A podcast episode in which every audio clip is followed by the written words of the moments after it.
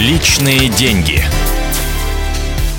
Добрый день, дорогие друзья. Меня зовут Евгений Беляков. Это программа «Личные деньги». Сегодня наш эксперт Валерий Чумаченко, руководитель проекта «Финансовая грамота» Российской экономической школы. Валерий, добрый день. Добрый день. Продолжаем обсуждать, как строить э, наш семейный инвестиционный капитал. Э, и вот сегодня будем обсуждать, наверное, действительно, э, на каких китах э, вся эта структура, вот наша подушка безопасности или, ну, не знаю, как назвать, в общем, капитал семьи или личный капитал, он держится. То есть я так понимаю, что он состоит из каких-то нескольких частей. Угу.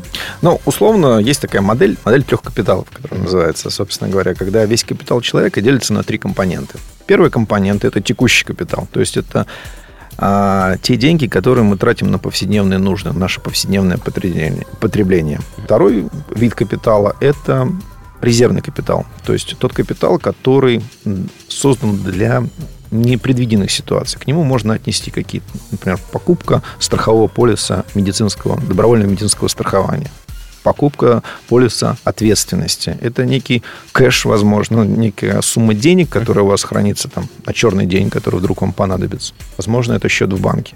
То есть это тот резерв, который может понадобиться для покрытия каких-то событий, которые вдруг произошли. То есть, ну, непредвиденных событий, скажем так, это раз. А, чтобы вам не бегать, не искать, где взять там деньги на операцию или там еще на что-либо, да, или там на ремонт автомобиля, который у вас для этого есть страховки и для этого есть некая сумма денег. Какой объем? А, вы знаете, вообще как бы в западной практике принято, что размер резервного капитала должен равняться двум годовым окладам вот, как то Прохоров есть, говорил. Я объясню, почему на самом деле. Потому что то есть, это очень консервативные должны быть вложения денег. То есть это либо деньги, либо депозиты, либо, ну, в крайнем случае, какой-то портфель облигаций очень таких, э, скажем так, безрисковых, то есть, возможно, государственных бумаг. А, Почему именно вот такой объем? Потому что зачастую, когда с нами происходят те или иные ситуации, катаклизмы жизненные, это, как правило, связано с какими-то финансовыми кризисами и тому подобными вещами. Если мы наш резервный капитал вложим в более агрессивные инструменты, вполне вероятно, мы только с огромными потерями сможем вернуть наши деньги. Угу. Поэтому, вот, наверное, я думаю, жизненный опыт – финансовых консультантов зарубежных подсказывают, что именно двухгодичный такой вот резерв необходим. Ну или хотя бы, не знаю, полугодовой, годовой. У кого ну вот, получается. Э, это безусловно. То есть это идеальная ситуация, мы говорим. Идеальная да. ситуация, возможно, для всех ага. применима. И третий кит? И третий кит – это, собственно, инвестиционный капитал. Каждый из нас э, вынужден задумываться над инвестиционной частью. Почему? Потому что ну, зарплата сегодня, которую мы зарабатываем, вполне вероятно, что завтра прекратится по тем или иным причинам. Вы не устраиваете работодателя, либо наоборот, работодатель вас не устраивает.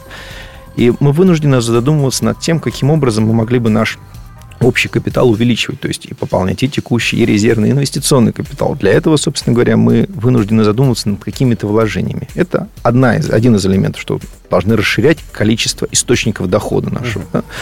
Второй момент очень важный, это, собственно говоря, наши э, какие-то будущие э, цели, то есть это, например, образование детей, это да, пенсионное обеспечение и так далее, то есть те цели, которые ну, отложены в горизонт на десятилетия, возможно, но через которые, через этот промежуток времени нам деньги понадобятся. И для этого нам необходимо вкладывать во что-то часть денег сегодняшних, а почему именно вкладывать? Почему просто не класть их под подушку? Ну, дабы, собственно говоря, инфляция, главное, не съедала их. Я благодарю Валерия Чумаченко, руководителя проекта «Финансовая грамота» Российской экономической школы.